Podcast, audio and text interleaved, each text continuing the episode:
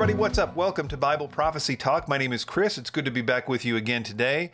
All right, so I thought I would do a quick notes show, just talk a little bit about current events and some thoughts about random things. I will talk about some Bible prophecy, Gog Magog stuff here in a bit and some other things, but um, first, I wanted to mention a few show notes. The Bible Prophecy Archive has been doing well. You can go to BibleProphecyArchive.com. This is where uh, we've put together articles and, and videos and, and all kinds of audio and basically anything. It's curated Bible prophecy stuff, 18 gigabytes of stuff, and that's after we've kind of sized it appropriately. So it's a lot of information. It's basically everything you need to know library about Bible prophecy.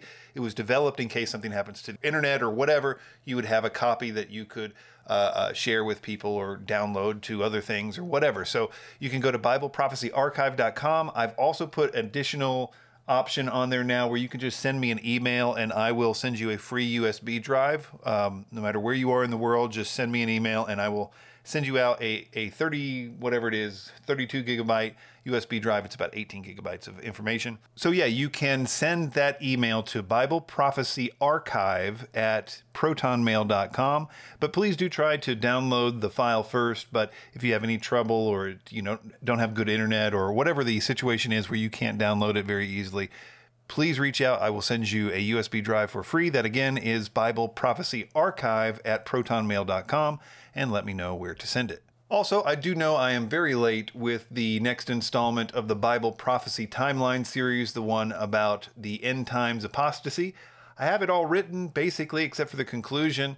And you know, have mapped out, you know, what the end times apostasy is, when it takes place, a lot of details about it. It's just once I get into the tricky theological questions, you know, can a Christian commit this end times apostasy, or for that matter, can a Christian commit apostasy? And what does that look like? And under what circumstances does it happen? And a lot of tricky theological questions. I will say that, um, in my opinion, anybody that says that they know it one way or the other probably isn't looking at all the scriptures that pertain to that question because there are more than you would think. And um, so I do think that I'm probably just going to release it with that question open uh, though I will give the data points and the questions that I'm questioning. But uh, but I do think that's probably the only way I'm ever going to get it out there. So uh, look for that soon. Not going to put a time on it, but soon. All right, so let's just jump into current events, and basically that just means Russia at this point.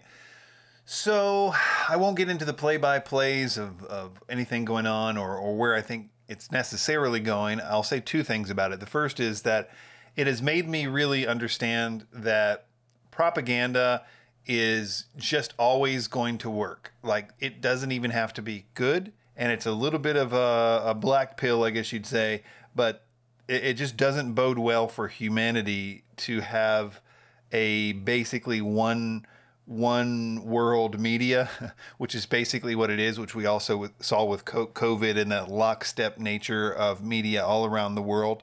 And any media that didn't do that kind of got flushed out in the system. Anybody that was not in lockstep with that media got singled out and dealt with as whatever misinformation taken off the internet basically. So it was already bad but now it's like this monolith one voice of media. And you take that into account with the fact that my unproven unstudied theory that uh, 50% of the population will always believe propaganda and it doesn't really even matter what it is. It's just a personality type. I've said it a million times, but it's really disheartening, you know, with the Ukraine thing. And it was a little bit like the vaccine thing for me when, um, you know, early on the vaccine, I, I just couldn't believe anybody. I, I, honestly didn't believe a lot of people would take the vaccine because it seemed so transparently a bad idea. And yet, you know, getting out of my bubble and looking around, and it's like, what? Eighty percent of the world loves this thing and want is you know cl- climbing over each other to get it. It's like I was surprised by it. And the same thing is true with the Russia propaganda. Just the people that I wouldn't even think would be caught up by this are just caught up by it, and it's difficult this time because now Fox News is basically saying the same thing as CNN. And uh, so that's really confusing those people that have a predisposition to believe authority anyway. So, yeah, so first thing I would say is that propaganda is just not, never going to go away. And it doesn't bode well for our future because I don't think that we can have anything near a functional future where non evil things can happen with a global media like that in conjunction with half the population of the world that can't not believe it. Okay, the other thing though about Russia is this. I think, and take this with a huge grain of salt because I think the one thing I know for sure is that I don't know enough about the real reasons anybody is doing any of this. You know, the kind of stuff that Vladimir Putin sees on his desk or uh, is just probably so far away from anything I even know about um, that it's not a factor in my thing. But I can look at it very broadly and I can tell you what the outcome of this situation is, regardless of if this becomes a minor thing that we stop talking about in a month because it's a news cycle and it got wrapped up because they had a peace agreement, Putin got ousted or whatever, and uh, or something like that, or Russia teams up with China in a complete military situation. They go on a conquering spree, and World War III breaks out. Nuclear weapons happen. That's like option B, the extreme version of B. I think there's probably a less extreme version of B, where Russia teams up with China uh, economically and they begin to grow as a powerhouse and a new sort of power block. And that's a new threat, Oceania or what have you, that we are always at war with, at least in a Cold War. Uh, and then different things can get furthered in the globalist agenda through that as well. I think either way, the outcome of this is more globalism. And there's different ways I think it can come about. So, one way I heard from the Propaganda Report, which is an excellent podcast, they uh, pointed out, I think uh, Brad had listened to some CFR meeting in which they were talking about the situation and were hypothesizing about the outcome in which Putin gets ousted, which I think is a really, really likely scenario. Either that or war. I, that's my guess, is that Putin either gets ousted or there's a war. I don't see there being a kind of peace agreement kind of situation happening. It's not my uh, guess. I think that either way, he has to get ousted for any of this to make sense if the easy non-war version happens. But if that happens, then what will happen, according to the CFR, I think they were sort of hypothesizing they would so, sign some kind of new global agreement. Let this never happen again, and make sure Russia is basically on board with a global agenda from there on out. It's no, no longer is Russia an outsider, whether whether it was or not, or Russia's playing its role for. Uh, the the globalism stuff. I don't know really. Uh, but I'll say that either way, that will be the outcome of that. New rules on paper about globalism, in which Russia is now included in it, and everybody's a big, happy globalist family on paper. And I don't think it would be a minor agreement. I think it would be something big on the order of like a NATO. Some kind of new structure on paper would be proposed and built uh, as a result of that. The other option is the World War III option, and that is even better from the globalist perspective because war is giant leaps for globalism, whereas conflicts and these kinds of things are baby steps. Think of World War I, millions die. What is the solution of the world? Hey, how about the League of Nations? Something completely new could only fly if after that war where everybody was just shell shocked by the idea that millions of their sons had died and nothing like that should ever be allowed to happen. And I think that they were noble, at least the people that got suckered into it were. Um, then World War II happened, and so all that kind of went to waste. We're like, oh well, that didn't work. So, but what did they do? They ended that with the United Nations, just codified it even more, and the United Nations has been growing ever since. But it still doesn't have the teeth, the army, the globalist army that it needs, that the, the legitimacy to send globalist army troops places. And that's the real next step that I think needs to happen. And that's going to require something bigger, I think.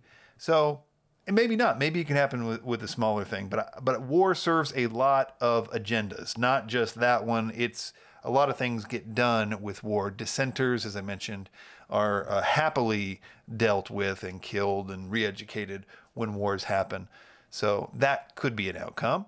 Maybe it's my normalcy bias talking, but I don't know. I, I could see it just fading away too. I don't know. I don't see how it could. I don't see how anybody could. Part of it is that the, the level of vitriol they, they are now spewing, they've turned the entire eye of Sauron that was that like all this money and stuff was towards vaccine stuff. You know, get a vaccine, the Eye of Sauron said to everybody with all its power. And then that just stopped, and the eye looked at Putin and it said, Putin bad and Zelensky hero for the same the same level is now pointed at that. And that just can't that's going to affect the people in Russia most of all. I think that it, that's why I say ouster of Putin is likely because the people in Russia um, I don't know how much they believe what they're hearing or whatever, but um, you know, I just don't see many options. I see war or ouster. I don't see anything else. But as I say, I, I kind of would just like it to kind of fade away and, you know, maybe it will.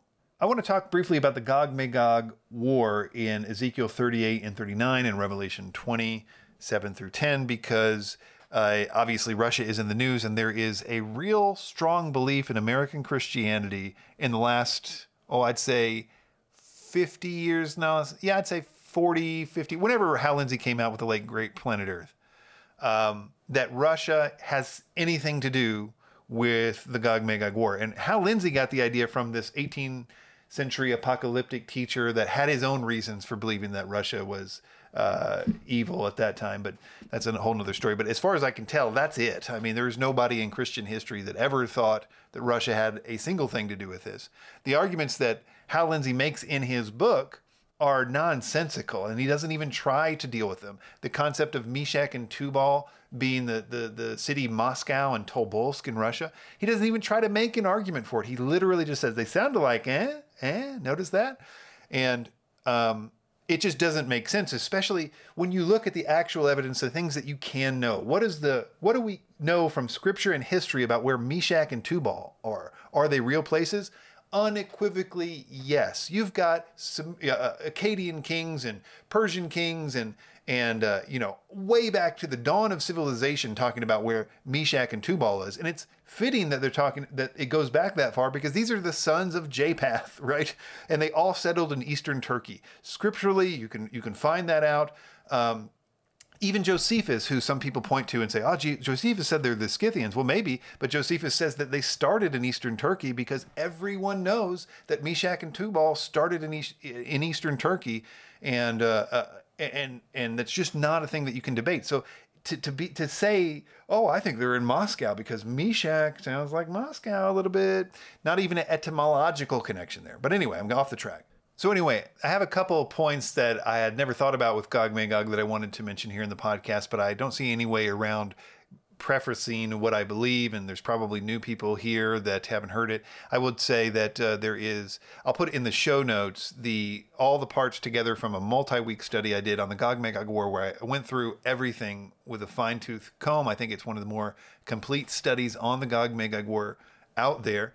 Uh, it'll be the first link in the podcast notes. If you just scroll up your phone, you should be able to see it in your podcatcher. Uh, if not, you can just go to YouTube, type in Gog Magog, Chris White, Bible Prophecy Talk, all that stuff to get to the Gog Magog thing. I think it's a little shadow banned, uh, as I can't seem to find it without doing all that stuff. But anyway, I think the Gog Magog war takes place. Well, let me read the first point to preface this in a thing I've been writing.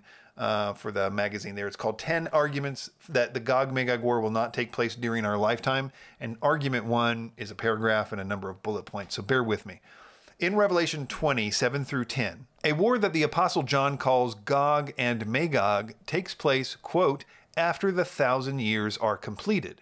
In context, this means it takes place after the millennium of peace ends, when Satan will be released from his prison for a short time, Revelation 20, 1 through 3, and 20, verse 7 to deceive the nations to go to war against God in Jerusalem, which has been at peace for a thousand years before this. This war in Revelation 27 through 10 and the war in Ezekiel 38 and 39 are very similar. For example, both take place after a period of peace. Revelation 27, Ezekiel 38 8, Ezekiel 38 11 through 12, Ezekiel 38 14. Both armies are from the same geographical locations, representing all four compass points. In Ezekiel 38 1 through 6, it has Turkey from the north, Persia from the east, Ethiopia from the south, and Libya from the west. In the Revelation passage, it says that the nations are from the four corners of the earth, which is a phrase used in Isaiah 11 10 through 12 to refer to the exact same geographical locations mentioned by Ezekiel. So if you take that Isaiah passage, Isaiah 11 10 through 12, where it says the four corners of the earth and it lists a bunch of nations, if you plot on a map where all those nations are that Isaiah mentioned, that he calls the four corners of the earth, And then you plot out the nations in Ezekiel 38 and 39, you'll be like, hey, these are the exact same places geographically. So you have biblical uh, reasons to say, yeah, John was just giving a summary in Revelation 20 of the same things mentioned in Ezekiel. But moving on. Both passages include mortal armies gathered to march on Jerusalem, but are destroyed by God Himself. Revelation 20, verse 9, and Ezekiel 38, 10 through 23. Both armies are consumed by fire from heaven. Revelation 29, Ezekiel 38, 22, and 39, 6. Both armies are massive in number. Revelation 38, 8, it talks about them being from the sands of the sea. And Ezekiel 38, 4 through 6, 38, 9, 38, 15, 39, 11 through 17 make all kinds of mentions about the huge numbers of armies. It talks about burying their weapons and their bodies for all this whole time because there's so many of them, etc. And then finally, both wars are directly followed by an unprecedented time of peace. Revelation 21, 1 through 2, Ezekiel 39, 7, 39, 21 through 24 if this event in Revelation 20 is simply a summary of Ezekiel 38 and 39, which was the conclusion of the only two peer reviewed papers on the subject of the timing of the Gog Magog War, and here I footnote uh, both J. Paul Tanner's paper and Ralph H. Alexander's paper, that were, in which they both concluded that the Gog Magog War must be taking place at the end of the millennium. They also both interestingly concluded that Armageddon might be a typological prefiguration that is to say, a near fulfillment of the Gog Magog War, but the far and completest, most complete fulfillment of the Gog Magog War must be at the end of the millennium. And I've been thinking that maybe I would be interested in a debate on this subject uh, with somebody of some standing, I guess, that believes particularly that the Gog Magog War occurs um, before the 70th week begins and ideally that they believe that something has to do with Russia as well. That would be the the picture of the person I'd like to debate because I think that's where most American pastors are. Uh, again, because of Hal Lindsey, and some something needs to be done about that, especially if it becomes important. If this, if Satan plans on using some kind of false thing about this to further his agenda, then um, then yes, yeah, some something needs to be on the record about that. Anyway, so I've had some opportunities to think through some additional things about Gog Magog, and I'll mention them here. The first one is about the Josephus thing and the Scythians. This was brought up as another argument against the uh, Millennium thing, and that, or rather, the Russia thing, that that Josephus said that I believe it's Magog was the progenitor of the Scythians, that's all Josephus says. The, the Greeks called them the Scythian, Scythians. He talks about where Magog migrated. He starts in eastern Turkey and he ends basically southern Black Sea. So he didn't even go that far, but where he goes is technically Russia. And since, but, and so that's one thing. But, but according to Josephus, by the way. And if he is the Scythians, and that's a big if, because Josephus is wrong about that kind of stuff frequently, and Josephus is the only person that says that Magog is the progenitor of the Scythians, and it's a little bit weird because then you've, and this is the argument that I made in the thing, which I didn't really like the argument. It was unnecessary and I think wrong. And if I had to do it over again, I would just cut it. But I would say, I was, I would say that, well, even then, the Scythians, according to all history, they migrated from like Eastern Russia and then push their way west to finally get to that kind of area, that western area. But I made a big deal about that in there, but I, I really wouldn't uh, do it again. But my main point that I want to get to here is that Josephus, yes, says that they were Scythians, but he says that they start uh, in eastern Turkey, where everybody knows that Japheth's sons dwelled, including Josephus. And my point was that a lot of people that hold the Scythians are Russia or my connection to Russia and therefore it's Russia idea is that what they think is that the Bible is telling them these weird na- names, and they're weird names because to bring up Genesis 10 and the table of nations, you know, Noah and Shem, Ham, and Japheth all of a sudden, and Ezekiel, like Jerusalem's falling, whatever thousands of years later, and he's bringing up these table of nations to talk about this. Why do that? And the reason to do that is so that you know where he's talking about without question. And the way you would know where he's talking about without question is because those places don't change. Japheth's son settled in eastern Turkey, period, end of story. And that's that's how you can know whether you're talking about the millennium, which by the way, all those names, uh, Meshech and Tubal and, and Sheba and Dedan and all these things that are mentioned in Ezekiel 38 and 39, they're also mentioned in passages about the millennium. So I actually think that those place names really will exist in the millennium based on the frequency of when the millennium is talked about. It mentions the same names that appear out of nowhere in the Gog Magog passages. But I digress. I guess it's not really a digression because my point is that use Genesis 10 nations so you know where you're talking about, and you don't use them to say this. Well, Magog eventually uh, migrated east, according to historians and Josephus. Well, he's the only historian, but then they migrated east, and uh, the bloodline that they currently hold is like this. And we got to do some genetic studies to figure out which race currently inhabits the, who who best represents Sheba these days, racially speaking. You know, also we need to take into account like everything that we can find about migration pa- patterns of Tubal. Where did Tubal or Gomer end up? Did they go to Germany? You know, maybe we need to do a, a you know what I'm saying? That's nonsense. That's a that's a terribly convoluted way to find out the truth of Scripture. When if you just say the reason those nations existed was to find out where they began, not where they ended up. The reason you say Magog is so that everybody knows you're talking about Eastern Turkey.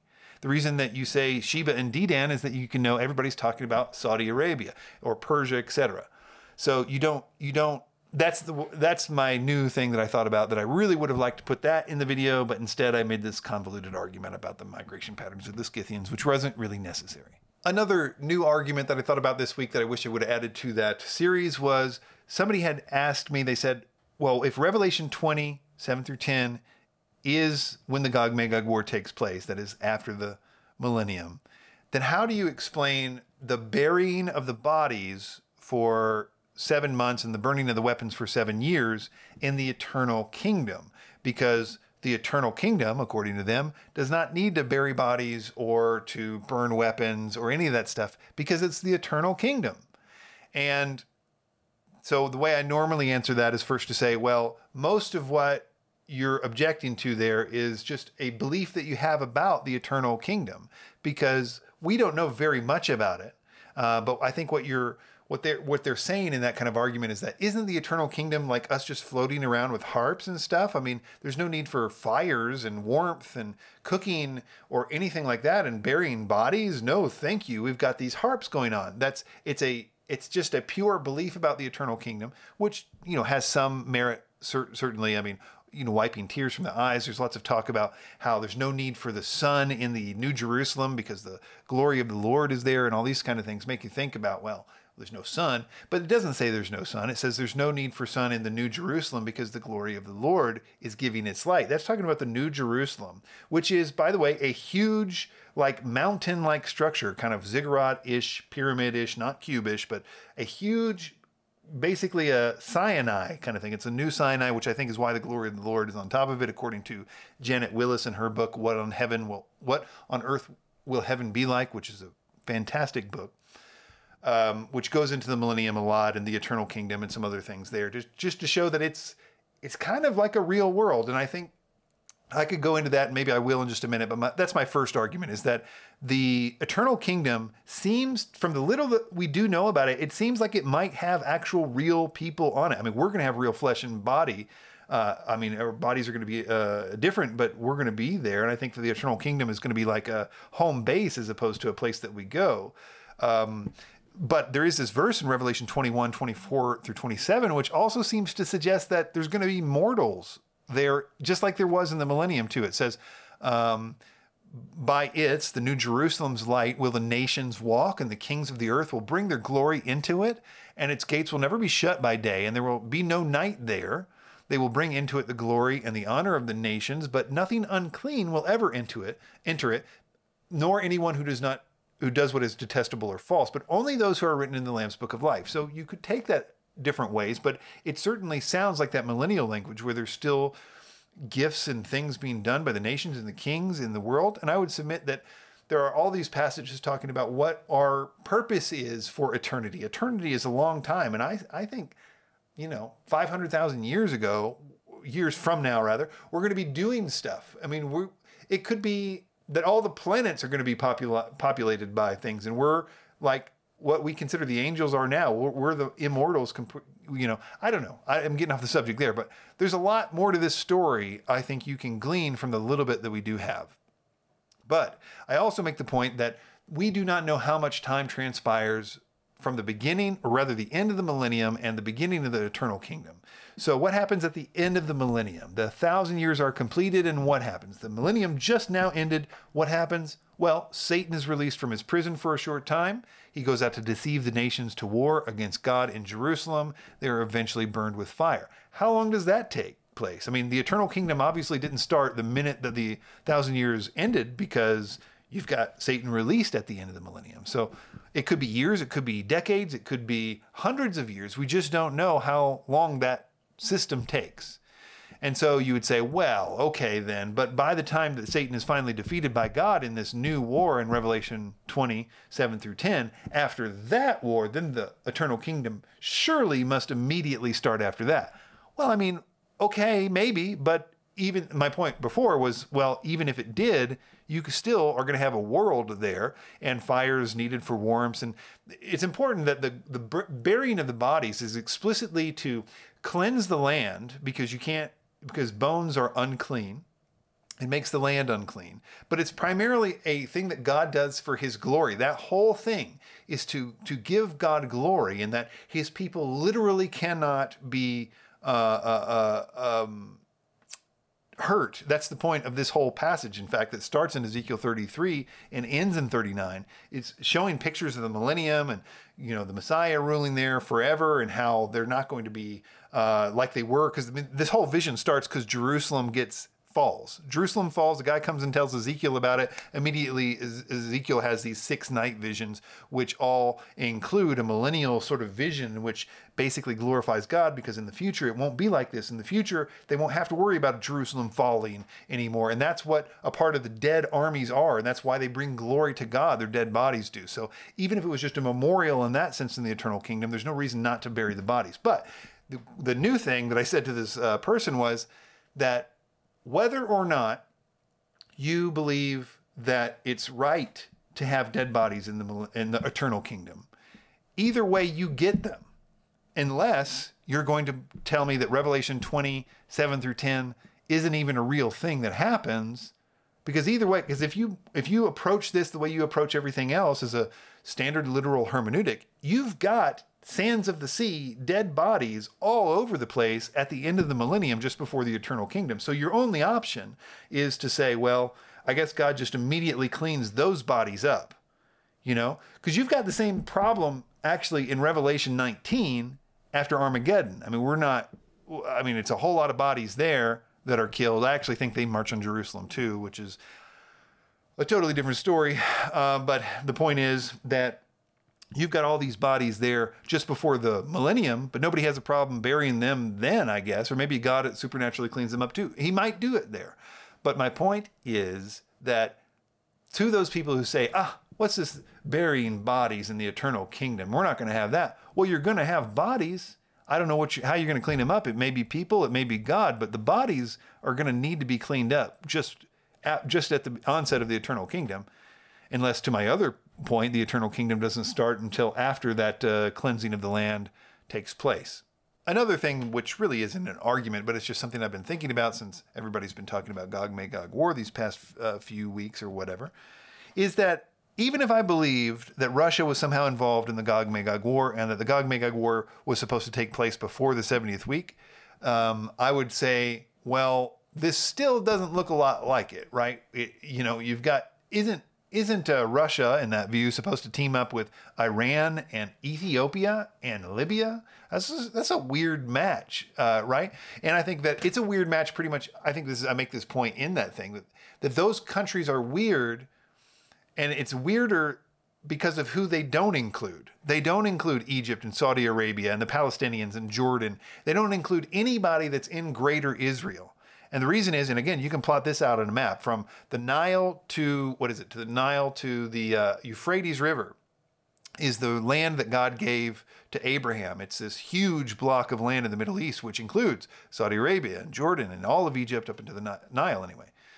And you don't hear any of those guys in Gog Magog because they are part of Greater Israel. They they are Israel during Gog Magog. So you look at it, a map of Sheba and Dedan and the the the Japathian co- cohort in the north and and uh, Libya and Ethiopia, and they're just on the borders of Greater Israel. That's why they're there.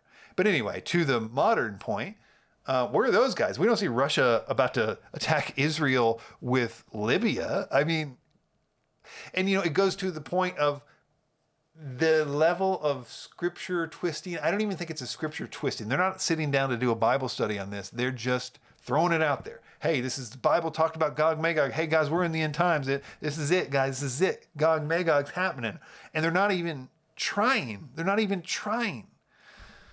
And again, it's sad because these aren't false teachers. These are these are godly men and women who in America, we just have a tradition of Bible prophecy that is very easy. It doesn't take any learning, it takes copy and pasting. And I'm getting off on my high horse again, so I better zip it.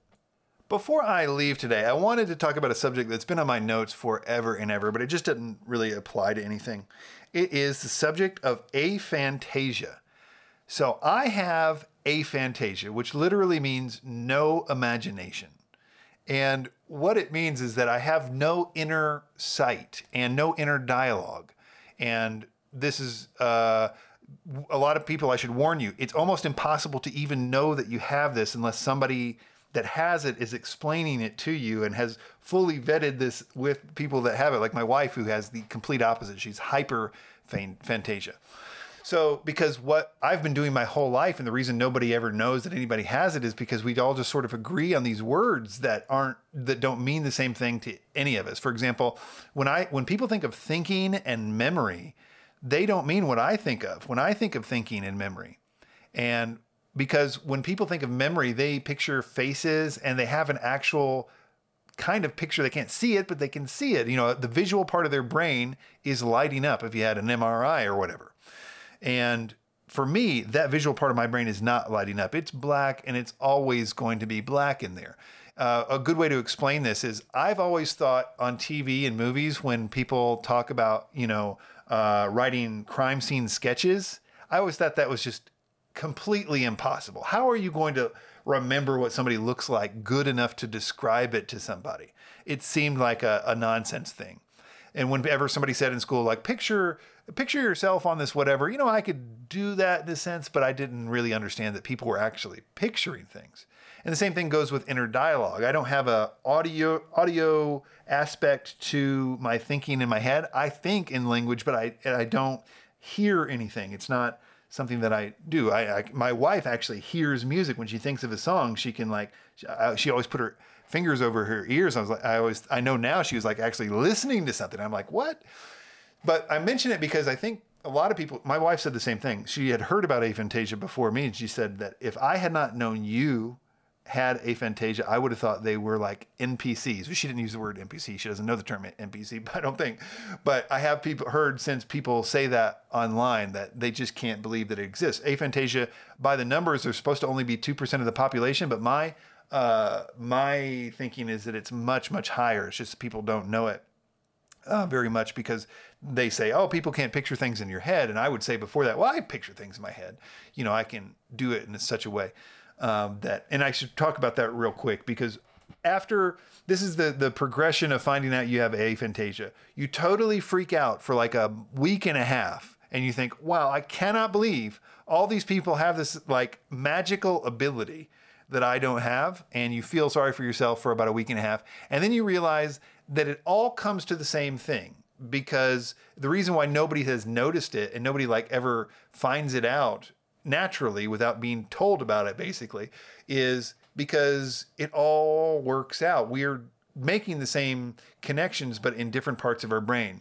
So my wife was really concerned about me. She's like, "How do you even know who I like how do you even remember who I am when I come back? I mean, like how do you even and that blew me away that question. I was like, "What do you mean? Of course I'm going to you know what you look like, but that's a tough question. It's like, how do I know what she looks like?" And um, I mean, I got a what I call a picture. I think of it like the Matrix code. You know, uh, if you remember Cypher and that, he's like, I don't see code anymore. I see blonde, brunette, redhead. And I was, I think of it like that. I kind of have a part of my brain that I've created a facsimile of images, and you're probably thinking, oh, it's like a, a green picture of a person's head, but it's not. It's like it's just impossible to explain. But I, but that part of my brain is doing the job uh, well enough. But it does get a little bit tricky when you talk about the crime scene photos. That's about as hard. That's about the most difficult thing I can think of. That things that you don't get. Uh, I will say, and the reason I'm bringing this up is because I do think it helps explain something about my personality. The only real change, as far as I've, a, a real thing that it means to a person with aphantasia, is that they tend to be people who are a little bit, uh, oh, I don't know, they, they get over things really quickly and forget people really quickly. I have all my life uh, just left people that I love dearly and just never talked to them again. And I never thought about it much. And I bet that, and I know that's not normal. And it, what people do say is that a lot of people have aphantasia. They don't grieve as much. They don't have nearly as much like PTSD because they don't relive those things in their in a visual way. And so, like, I could see something totally disgusting and, and just whatever, and I might think about it or whatever in the way that I think about it, but it's not going to plague me like it will somebody else. So, basically, in a situation where like something really disgusting has to be done, you probably need to send me because it won't affect me in the long run as much as it might affect somebody who could remember it visually. Um, but it does make me a bit of a what's the socio what's the one where you don't seem to have a whole lot of emotions. I've never been an emotionally up or down person. My wife says, "Well, hey, you can't use that as your excuse because I'm the same way and I got hyperphantasia. What does that make me?" but I do think it's a it's affected my relationships uh, with other people in the past because I do sort of like, oh, you know, I don't think of it the same way. One one person said they found out that they had it when uh, they weren't grieving their mother in the same way that other people do.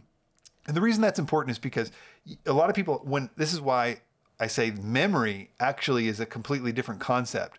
Is for me, memories are like they're thoughts. I, I can't even explain what I think. It, this is where it gets tricky because what I say when I say thought and memory is what most people think that is all visual. Like when somebody says memory, this is the crazy thing to me that they're actually talking about a picture in their head. When they say faded memory, they actually mean that the picture in their head is fading a little bit and they can't look at it as good, which is just insane to me. But on to my point, they literally have a picture of like, let's say their mom or somebody like that. They're, they're dwelling on and looking on, and it becomes more, I suppose, emotional or whatever over time. Or at least that, that's the way that I understand it. Um, so that's an interesting uh, little thing, and I don't know. I think that uh, you know God has. Uh, I have this for a reason, and I don't think it's a big deal, but it is something that I wanted to mention because it was in my notes, and uh, I just think it was an important thing to say. So I guess that's it for me today, and I will talk to you all next time.